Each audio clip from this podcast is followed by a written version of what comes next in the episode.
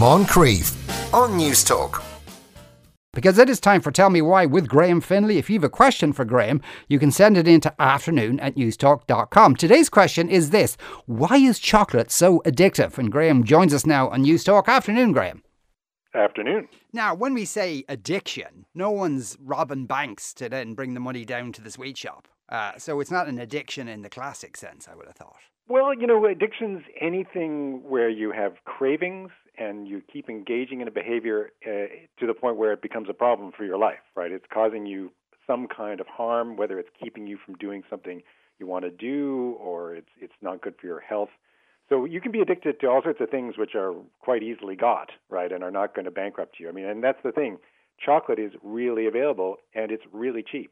So um, chocolate is, you know, it is potentially addictive um, and some people report that they they're addicted in the bad sense, not in the sense that oh I can't stop, I love chocolate in the kind of don't we all give me another bar of chocolate kind of way, but in the you know not quite holding up a, a liquor store or something like that or robbing banks, but you know problems with chocolate, problem chocolate eating.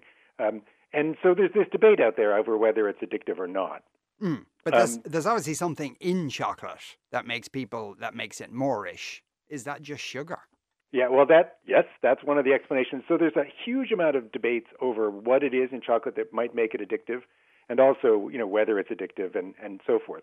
So it's possible that you know the addiction is largely produced by society, right? Chocolate is everywhere, especially at this time of year.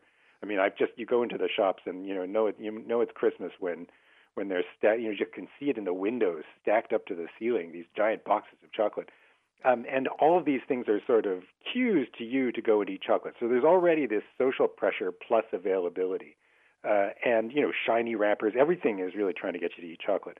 But inside the chocolate, chocolate's an incredibly complicated thing, and it took them a long time to, to make it into a, a form where you could really eat it in a nice way as a bar. You know, if, for most of its history, it was drunk as a, an actual drink. Um, And hmm. in fact, in, in the earlier parts of, of, of European consumption of chocolate, which the Spanish kept to themselves, you know, they, they had it from, from Mexico and, and, and, and, and Central and, and Latin America. Uh, but they didn't tell anybody about it until sort of word got out as people visited Spain and you know were able to taste the chocolate and, and so forth. And and even monks were scientists of chocolate. But um, it eventually spread throughout Europe, and it was almost always drunk as a drink, um, and it was drunk without sugar in many cases, just the way people would have drunk coffee. Uh, and it was famed to be an aphrodisiac, and there, there's a basis in all this kind of stuff. And it was also really, really expensive. So, uh, and it was bitter, so that you know, dark chocolate doesn't seem to be nearly as addictive as milk chocolate, which has sugar and fat in it and is processed to to be a real vehicle for delivering them, or white chocolate, which doesn't have any of the original substance, which comes from the cacao uh, tree, uh, you know, at all. Right. Oh. So, so, so white chocolate is pure sugar and fat, really. Um, hmm. you know, and and and has none of the cocoa solids, uh, which which give you know are, are the origin and the whole idea of it being chocolate. So yeah, sugar and fat um, could be the most addictive thing. I noticed that the original questioner isn't talking about you know 100% or 90% dark chocolate. Um, you know, but is in fact talking about. Um, I, I, think we can say the brand on air. I hope uh, you can bleep it out if you if, if not roses. Um, that's what she's addicted to. So you know, sugar and fat is is everyone's sort of suspect, but there's some more exotic stuff in in in chocolate. The the main active chemical in cacao is theobromine, which is quite powerful and um, does all sorts of exciting things. It both stimulates you, uh, and and caffeine is in chocolate as well but it also relaxes you because it, it causes your blood vessels to expand and your blood pressure and heart rate to drop. So, so you know, you can imagine that this is a pretty attractive combination, stimulated but relaxed. Um, and mm. so it proved to be in 18th century Europe. Uh, but there are some other more exotic chemicals which are related to um, uh, caffeine, but also marijuana and amphetamines. These are similar compounds in, in quite small amounts which you'll find in, in sort of the final version of chocolate. Um, and some people think that those might be um, part of the reason why people like it so much. Right. So, okay, a chocolate, in a very, very mild sense, is is is, is sugar, uh, cannabis, and and and uh, um, uh, amphetamines. There's a night out, uh, and and you did mention the aphrodisiac uh, element to it. The, what's the science there that it might have a mild effect? Well, they've done some some sort of research on this, and in fact, the the, the second study I'm going to mention is um, is kind of a good sign of that of scientists who who are going to use this data no matter what. So they've done a bunch of studies on on libido and chocolate, and men do, or at least some men, seem to be stimulated by chocolate, um, stimulated but not relaxed. You might want to put it that way. Mm. Um, whereas women, they thought they had a real result, and women have, I think it's fair to say, a peculiar relation to chocolate um, as women. Um, and so they initially thought that it was good for women's libidos, um, and uh, until they noticed that in their sample, uh, the women who ate chocolate every day were much younger than the women who didn't. And so when they adjusted for age, uh, there was no effect. So, but courageously, the scientists published it. You know, they're like, you know, they they just about had that big grant from from Big Chocolate, and and there there it goes. Um, but women women do have have a, have an interesting relationship to chocolate. There's, um, you know, it's it seems like cravings for chocolate seem to be related to premenstrual syndrome. Um, it's also the case that you know depressed people um, and, and, people with low mood uh, crave chocolate more than other people, and people with a diagnosis of depression um, crave chocolate more often or, or, describe themselves as chocoholics more than, than people who don't have a diagnosis of depression. Um, it may even be genetic, um, and there's some genetic evidence uh, that some evidence that a love of chocolate is genetic. Uh, but again, all of this is is the socially constructed uh, sweet and fatty milk chocolate for the most part. Mm. Um, and so you can wean yourself onto dark chocolate, which is you know pretty good for you uh, compared to the to the to the milk chocolate. Uh, yeah. In what ways is it, is the dark chocolate better for you? Okay, well, it's got um, all sorts of antioxidants, um, and, and that's good for you. It's got um, anti-inflammatory pro- uh, properties. You know, all that sort of relaxation of the of the blood pressure and of the blood vessels is, is good for you. So it's good for your, your lungs and your heart.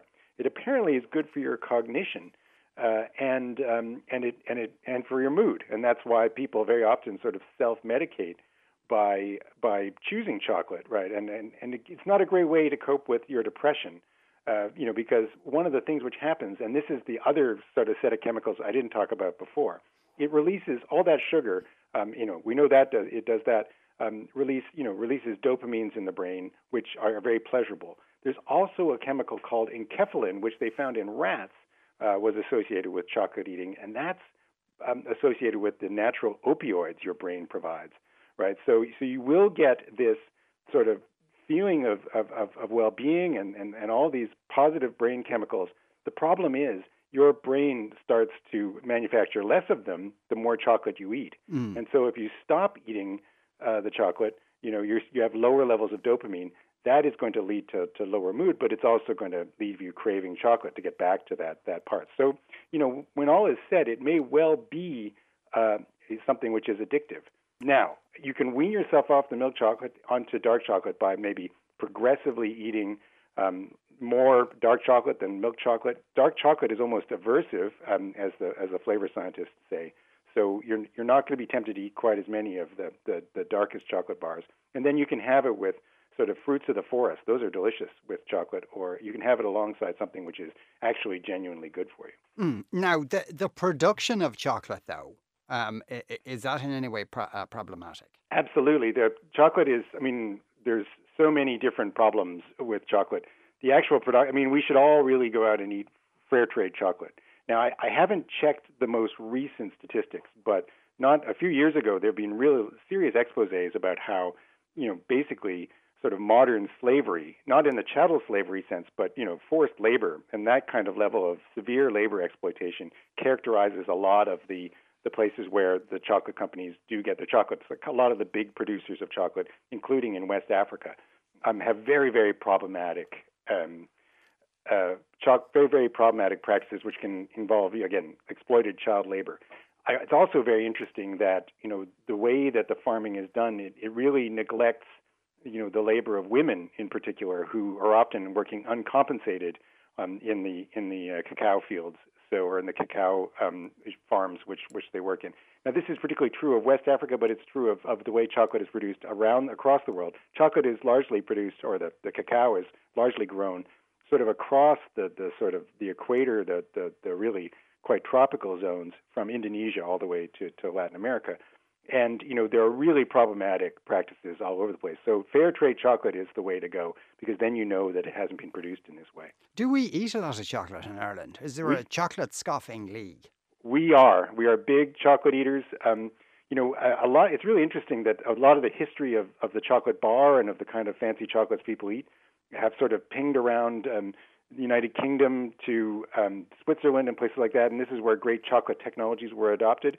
And initially, we ate a lot of dark chocolate, and it was the Swiss, in fact, Mr. Lindt, who um, who's still putting out chocolate now, mm.